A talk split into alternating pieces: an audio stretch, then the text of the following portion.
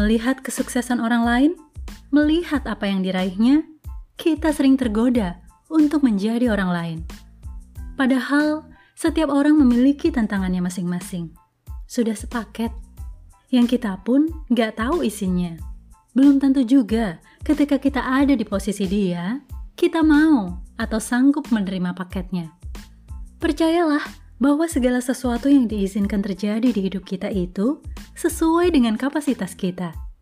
Kita punya PR sendiri. Kerjakan dulu.